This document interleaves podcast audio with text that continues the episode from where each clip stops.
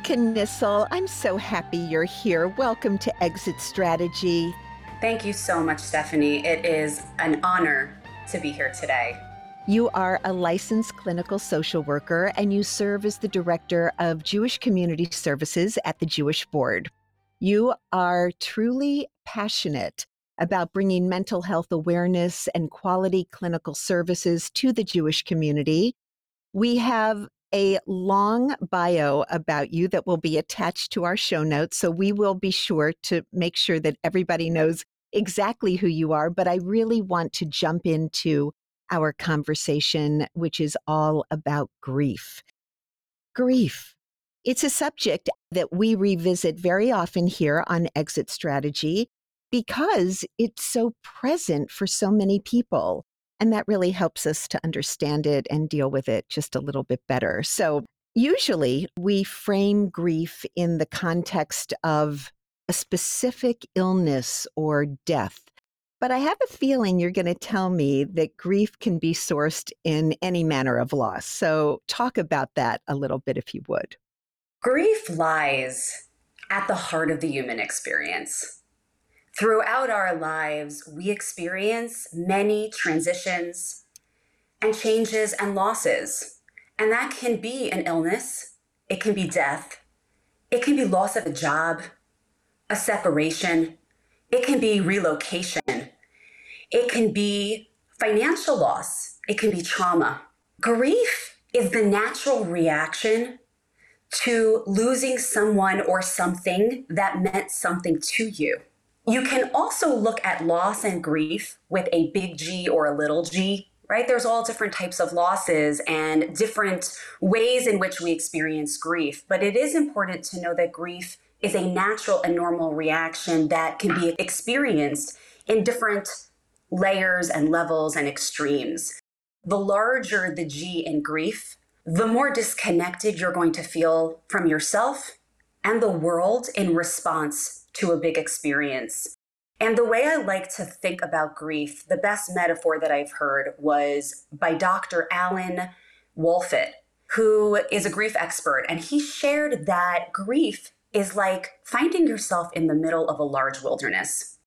You don't know how you got there, but it is wild, it is dark, it is scary, trail markers aren't clear, you don't know your way. And for whatever that means for you, in whatever the circumstance, that is grief. It is, how did I get here? I don't know my way out. I don't feel equipped to handle what is in front of me. And that can be with any type of life transition or loss. Wow, that imagery is so powerful and it's so real. I can see myself in that spot and how that must actually feel. When I was in college, I took a course on death and dying. Talk about foreshadowing. Who knew I was going to end up doing what I do? But I did. I took this course on death and dying. And of course, what did they talk about? They talked about five stages of grief. Is that information still relevant, accurate today, or have we evolved from that place? So it's so funny that you say that because when I was in graduate school, I also took a class called Death and Dying. And I was given Elisabeth Kubler Ross's book on death and dying, which was her landmark book in 1969, where it's important to note that she was the first one to start the conversation about loss and about grief. Now, death and dying was from the perspective of individuals facing terminal illness and their perspective about an impending death. So, the original five stages of grief that Kubler Ross spoke about were actually not in response to death. It wasn't about grief and loss. It was really in preparation for people who are looking at death in the face. This model was adapted to grief and loss in conjunction with David Kessler, who is another renowned grief expert, where he worked to adapt these five stages of grief. Now, it's very important to note that it's talked about, there's controversy, there's a lot of people who say it is absolutely not correct, not helpful. Kubler Ross and David Kessler have both said this was never meant to be rigid, linear, I happen to struggle with the word stages because stages sort of connote a process, that there might be a beginning, a middle, and an end. And that's where I would sort of shift away from the word stages. However, if we want to talk about what those stages are, they are highlighting some expected normal experiences that one may find on the grief journey. So I think it's important not to discount that prior to Kubler Ross's five stages of grief, there was no language. People experienced this wilderness alone without a context, without words to say, this is what you're experiencing, this is normal. So when she talks about denial, which is the first stage, that is the experience of being shocked, numb. It is an extremely protective reaction to the initial stages of having endured a loss. When we talk about anger, anger is a really important feeling that oftentimes our society doesn't give us permission to feel, but it is the first tangible steps of us actually connecting to something that feels either so painful, so unfair, so incomprehensible. Bargaining. Bargaining is the what ifs, the if onlys, it's the guilt. So, depression, our ability to withdraw, to go into ourselves, to really connect to the depth of the pain, and acceptance, which is really important to know that that doesn't mean that we are okay or that we are okay with what happened, but we are finding a way to accept the reality of the loss. So I do think that these five stages I would use as a framework. But Stephanie, I want to share that there are more helpful uses or there's more helpful language that I like to use and that I've also learned from experts in the field. Alan Wolfelt, in his book, Understanding Your Grief, he talks and uses the language touchstones. So if we go back to the wilderness example for a moment, if you don't know where you are, what will help you? Will you look around for landmarks? You look around for trailheads, right? When if you've ever gone hiking and you see a trailhead after you've been wandering for a while, you say, "Oh, it's that direction." So when people are going through the wilderness of grief, what is really helpful is to say, these are landmarks. This is what's expected this is what you should know to expect on your journey. This is how you prepare yourself, not that you're going to go from one stage to the next stage to the next stage. It is giving people the knowledge to know that their unique grief is unique to them. Their experience is going to be unique. There are a lot of misconceptions that our society holds about grief. Giving individuals the understanding of what to expect, what are their needs during this process, how it's going to wax and wane and flow. That's what the journey looks like. And I think that it is so depathologizing, it is so normative, and it really gives people not only language, but permission and direction. And I think that's a great point to really let people know it's normal. I have a little bit of a two parter question here because I really believe they're related. Question one is How long should grief last? And is there a best time or signal then any of us in grief should be really seeking more help, professional help, or clinical intervention? Where's the line there? How do we know? So, before I answer that question, I'm wondering if I can just jump back on the word normal because I want to be very careful about that.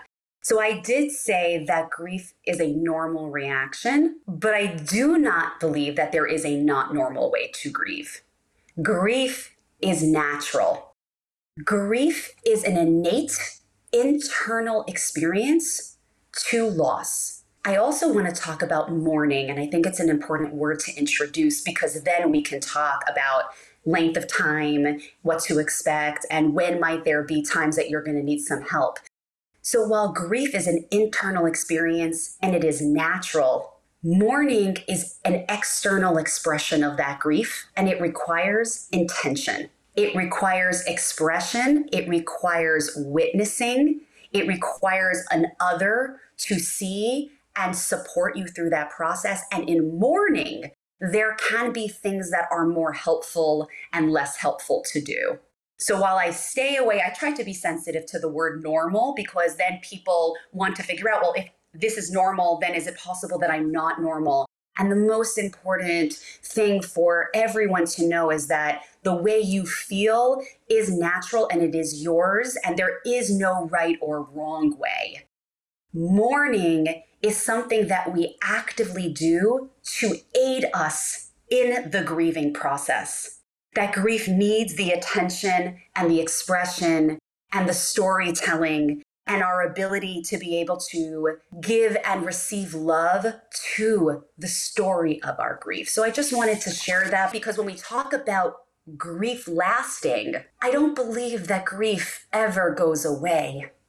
However, the mourning period may be a certain episode of time. So helpful and so important. I'm thrilled that you actually stated that because I think there's confusion there and mm-hmm. people really don't understand one from the other. And there is, in fact, clearly from what you've said, a way to separate it. So that's really helpful. One of the most powerful things I've heard David Kessler say in response to how long should grief last, he says, Well, how long will the person be dead? That's how long your grief will be. Wow. Grief is an expression of what we've lost it is an expression of the love that we have had for a person or for a thing or for an experience. Why should that ever go away? Our pain and our suffering do not have to stay forever. The pain around the circumstances do not have to last, but the memory and the relationship, that is what grief is. And for anyone that has experienced loss, I really think they're going to resonate with this idea that that never goes away. Our ability to heal, our ability to metabolize and integrate that grief into our life, that's what we can expect. That some of these stages, some of these emotions, some of these experiences, that we should shift. And I will say to try to answer your question, there is no clear timeline. And it's very important that anybody who is actively grieving, or if you are in relationship to someone who's grieving, is that there is no timeline and setting any type of timeline is not helpful. We, we live in a culture that is very uncomfortable with being uncomfortable. They're very avoidant of grief. And that's really a Western culture thing. You know, the permission of why, why does it need a timeline? Why are we supposed to give uh, the deadline to say, okay, by this date, I should be over? You never get over. We will hopefully talk a little bit about uh, soon when are times that we should be concerned or what are obstacles that interfere with the grieving process that make us stuck and that's an important difference yeah i want to talk about those barriers what are they what makes us stall in the process when it comes to grieving what happens there there are a lot of circumstances to consider that can potentially stall someone in the process or contribute to the process being more complicated. So, some things you want to think about are what was the nature of the relationship to the person that passed away or to the circumstance? What were the circumstances of the death? What is the quality of your support system? Do you have other stressors in your life that you actively have to contend with?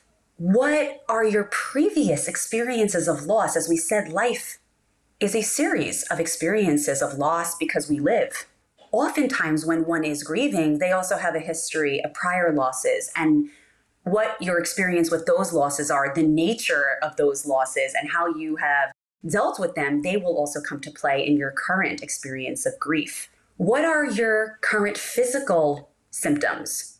What other mental health symptoms might you have? What access do you have to rituals, whether that be funerals, Shiva, other types of spiritual rituals and commemorations and experiences, which we know during the pandemic became very difficult for individuals to access, but for a lot of individuals may also not have the resources to have those rituals as a part of their lives. And I want to highlight that there are more complicated factors that contribute to what we will call complicated grief. And I want to separate the two.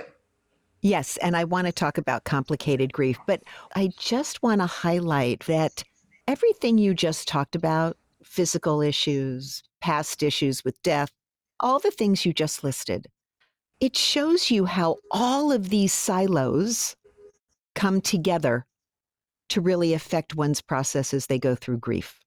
That's pretty remarkable. I don't think we think about that at all.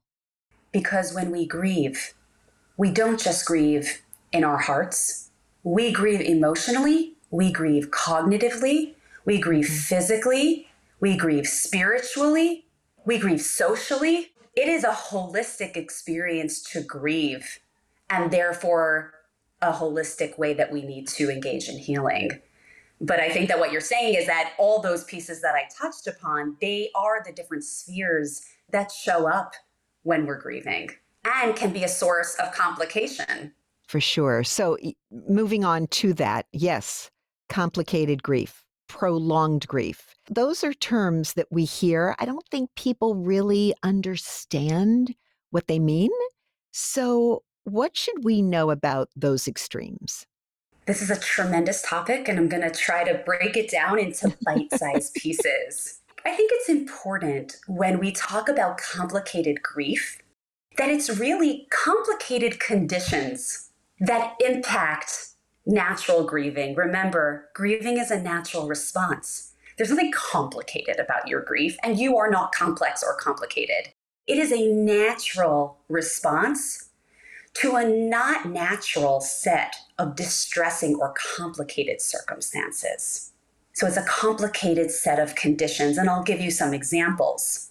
When we experience a death that is violent or premature, if there is a history of abuse or addiction in the relationship with the person that we lost or to the loss, if there is a major life stressor that is coming alongside this loss, if there is a trauma that is experienced in the context of this loss, then oftentimes the trauma symptoms, which are a natural response to a very frightening and threatening situation, they interfere. It's like a roadblock. You're wandering through the wilderness, and all of a sudden, you see this huge boulder that fell down and is blocking your way, right? The way is still there. It's just that there's something else that's really big that came in response to a set of circumstances. It's important to mention disenfranchised grief, which is a big word just to say that disenfranchised grief is when our culture, community, society does not condone, does not give credence to the nature of the loss, and thereby almost doesn't give permission to the individual to mourn. So remember, grieving is internal, but in order to heal, we need to externally express that through mourning and in disenfranchised grief, where, for example, it can be in the type of relationship we have, whether that is an ex spouse, grieving a miscarriage, grieving a non blood relative, maybe grieving the death of a suicide, an overdose, an abortion, right? Whatever our society in the moment deems that that identity or that situation doesn't get permission that really interferes with someone's ability to grieve. And then the last piece, which is a, a, larger topic in and of itself, is ambiguous loss, which is a concept in and of itself that was coined by Dr. Pauline Boss. And it really describes when you are grieving someone who is still alive and that there's ambiguity around the loss that interferes with your ability to engage in what are some of the touchstones or the guiding principles that help people with other losses grieve. And when we're talking about grieving someone who's still alive, that can be an example of somebody who is physically present but psychologically absent, whether it is that someone we love has dementia, an addiction, a traumatic brain injury, or they can be psychologically present and physically absent, whether that is adoption, incarceration, military deployment, estrangement. So these are some examples where the individual, due to the circumstances, feels stuck. Also, uh, one last element of this is that they are in more heightened levels of despair, and it is usually accompanied by some type of functional impairment. And so to put those together, it is the circumstances that contribute to a more complicated experience that block the natural path to grieving, and that experientially the individual is stuck and is noticing that their either their symptoms are heightened and their ability to function is much more significantly impaired. I want to ask you about absent grief. I've heard this expression as well. And where does that fit in as a real phenomenon? And also about the failure to properly grieve a loss.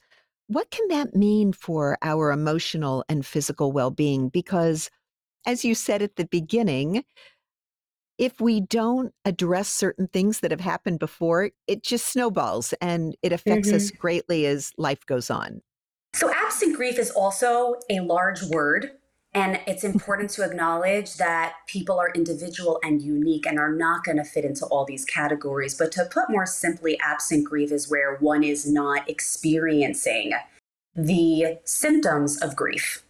Either it is that they have not been able to embark on the grief journey, or that they are stalled in the numb stage. So, absent just means that they are not able to move through the journey of grief in a way that is helpful, healing, and oftentimes absent connotes the word that there is something missing.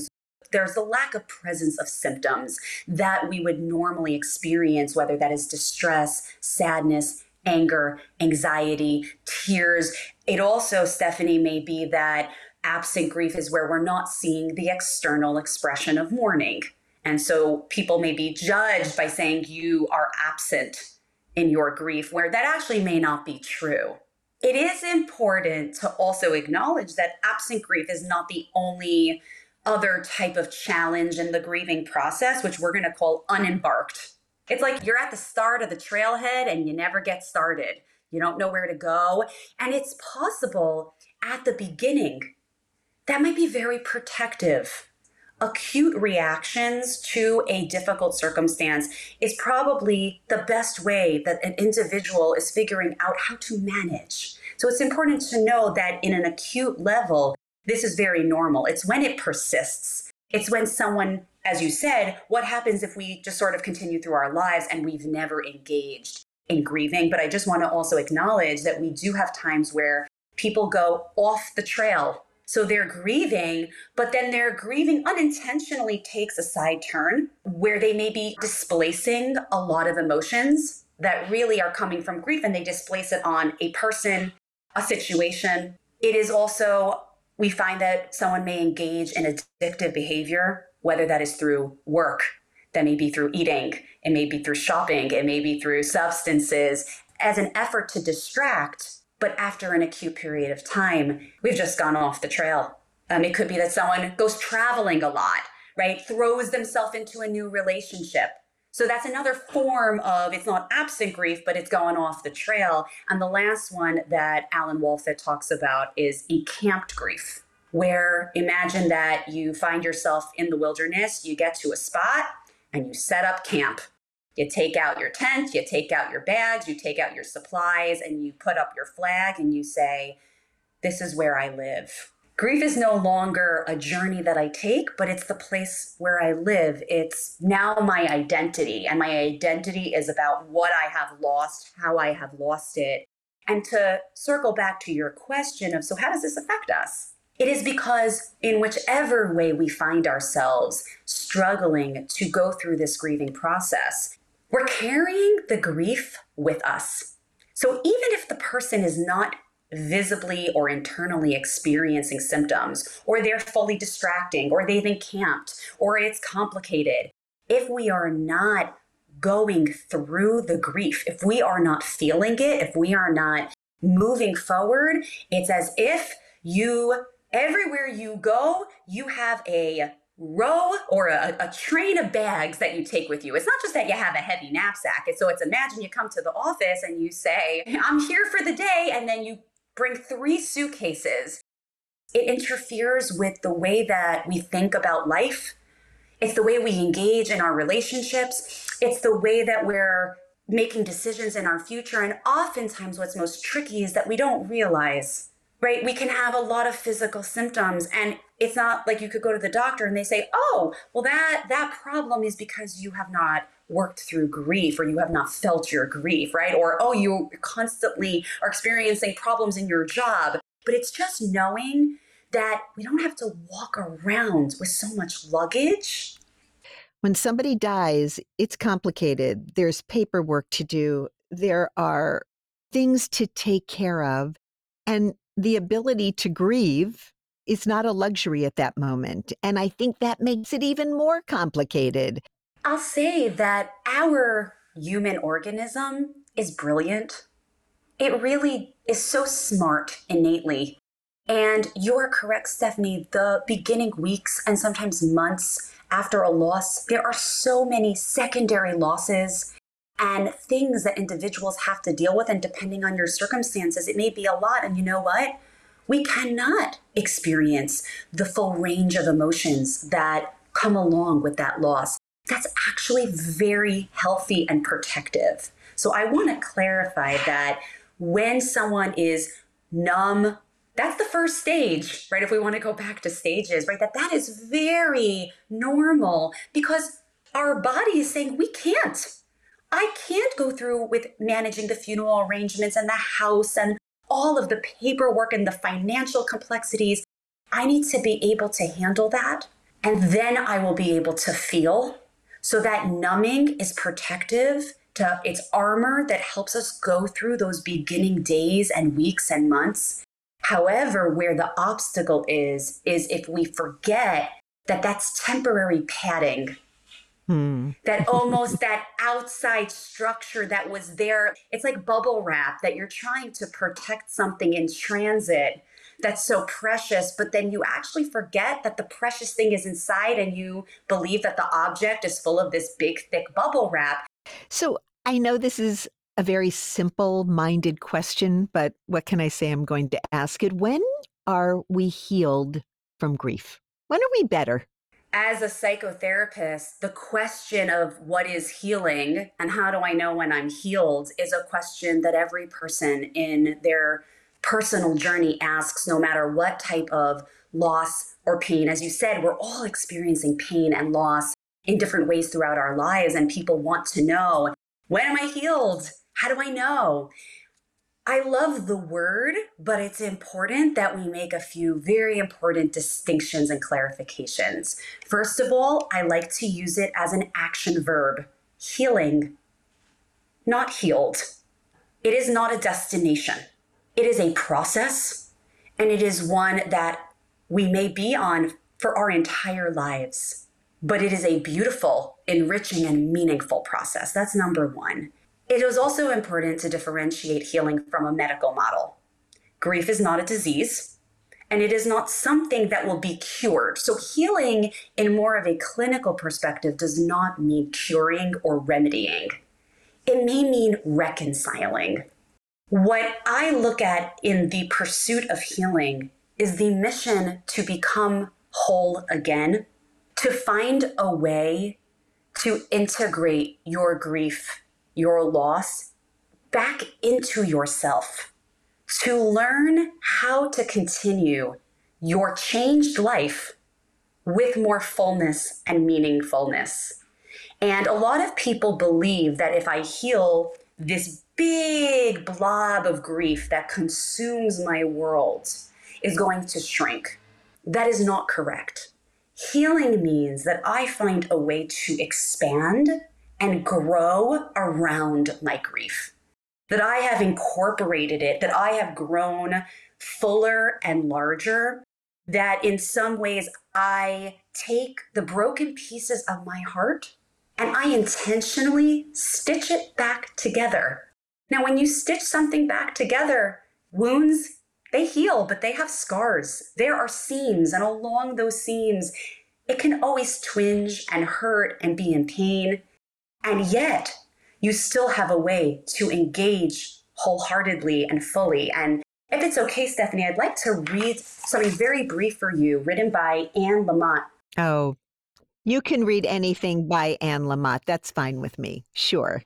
She describes what I'm talking about so beautifully. She says, You will lose someone you can't live without, and your heart will be badly broken. And the bad news is that you will never completely get over the loss of your beloved. But this is also the good news. They live forever in your broken heart. That doesn't seal back up. And you come through. It's like having a broken leg that never heals perfectly. That still hurts when the weather gets cold, but you learn to dance with the limp. Mm, love that. That is healing.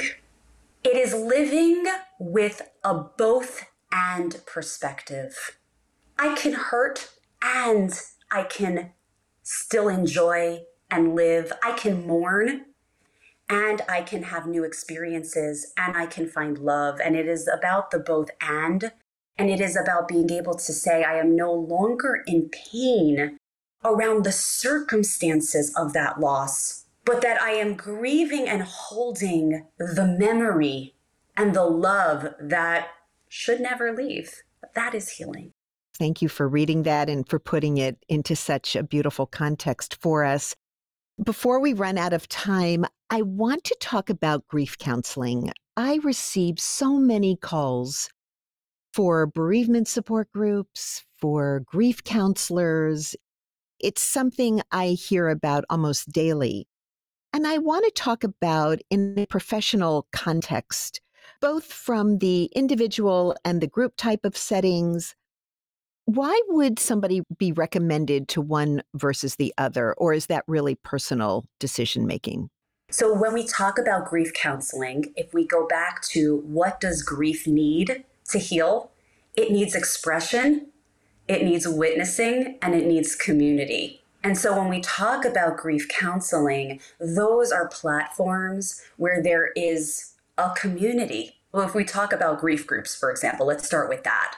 So, in grief groups, you have a community of fellow travelers who, in a safe, non threatening way, can hold space to witness your grief. It is not about telling you what to do, it is not about fixing or healing, it is not treatment. It is professionally led often, not always, but often the model is that a grief support group will start out professionally led because there is psychoeducation around what is the process of grief, helping someone in the journey learn the landscape, know what to expect, know what the mourner's bill of rights is, right? A lot of people we get thrown in and right. we don't know what this is. We don't know how, what's how to experience it. So definitely a professional can offer skills to nurture yourself through the process, to give the space and containment and hold the pain and the hurt, but the power of a support group is in the community. And oftentimes, Stephanie, even though and or even if an individual has a wonderful support system, sometimes an individual needs to talk over and over and over about their grief. And it may be that they feel they've either tapped out, they're worried that they are a burden to the people around them. Others may not have the time the patience, the capacity, but members of a grief community, of a healing community, always have the space and the time because they understand. And so the power also is that then these fellow travelers, when the support group may end on a professional level, can journey together. And I have found so many people who have made lifelong friends from being in a support group because of the depth of the understanding um, and the experience. And that for a lot of people, depending on the nature of the loss, they have lost the most significant person in their lives and they are alone. And so to have another person or people who become part of your extended family is powerful beyond words. Somebody who is in grief and the people that surround them. You've got friends and family members, you've got work colleagues, is there advice for how they should be interacting with somebody who's grieving? And more importantly, what shouldn't they be doing? If someone in your life is grieving, something helpful to know is that you need to be a presence to their loss. It's not about what you can do for them. It is about you having the ability to be there. One of the definitions of grief is bearing a heavy burden. And if you are being a companion to someone who is grieving, just think about it as saying, I'm here to help you carry the load. That is tremendous. It isn't about the right words to say, it is about listening, not prescribing a timeline for how you have to grieve, staying away from the words normal, expected, stages, no shoulds, no trying to prescribe meaning to the loss or trying to explain the loss, trying to fix the situation. Do not give advice.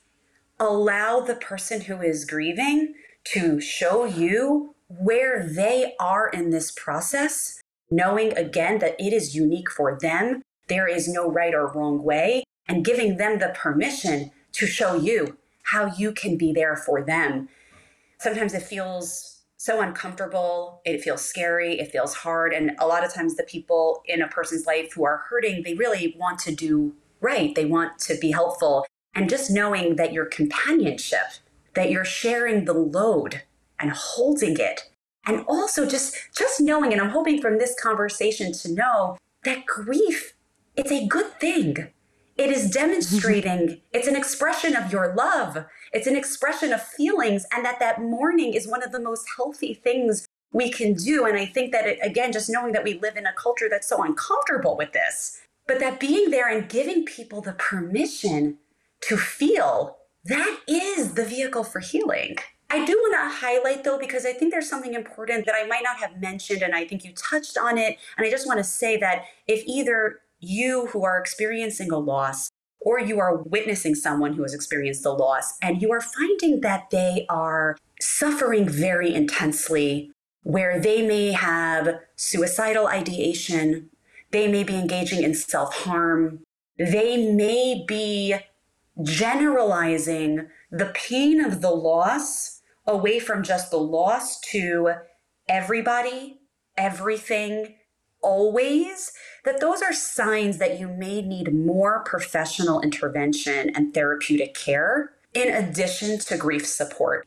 And it's important to know that those are the extremes where, if you are experiencing a state of internal crisis, it is important to seek help.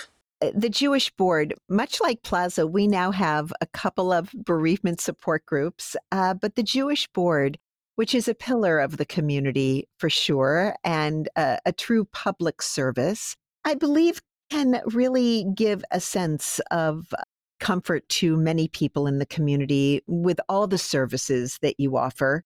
So, if you want to touch on those, that would be great, just so our listeners have another resource at hand. And we'll be sure to put these in the show notes as well. Through Jewish Community Services at the Jewish Board, we offer both short term individual and group bereavement support.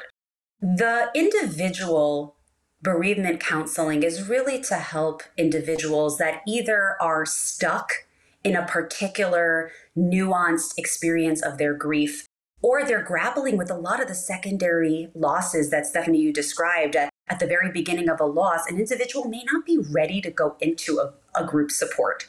They have too many things going on. They may be feeling too raw.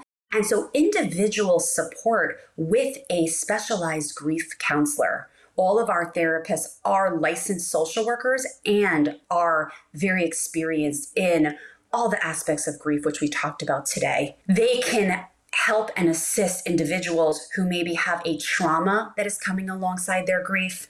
The grief is more complicated and or there are nuanced aspects that they need to handle in order to be ready to go into a support group.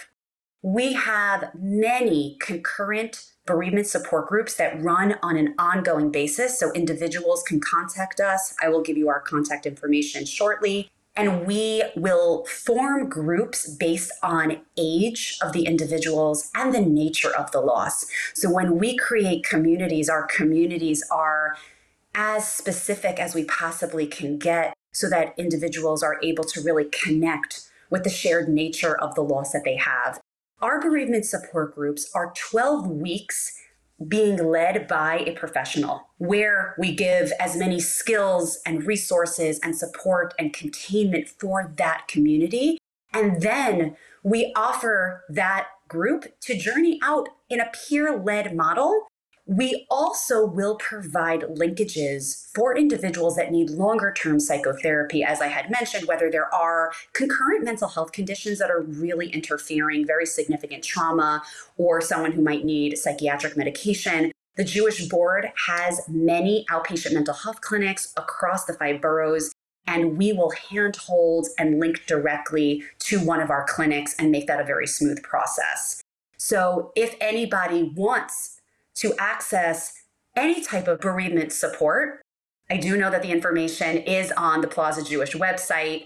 They can reach out to us via the email bereavement support at jbfcs.org.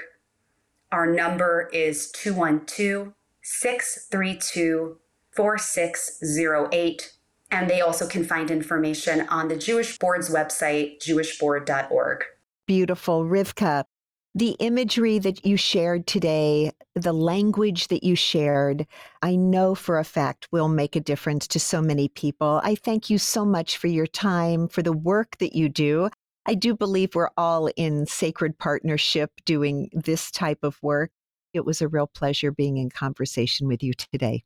Thank you so much, Stephanie. I appreciate our partnership and for giving me the opportunity to be in conversation with you today.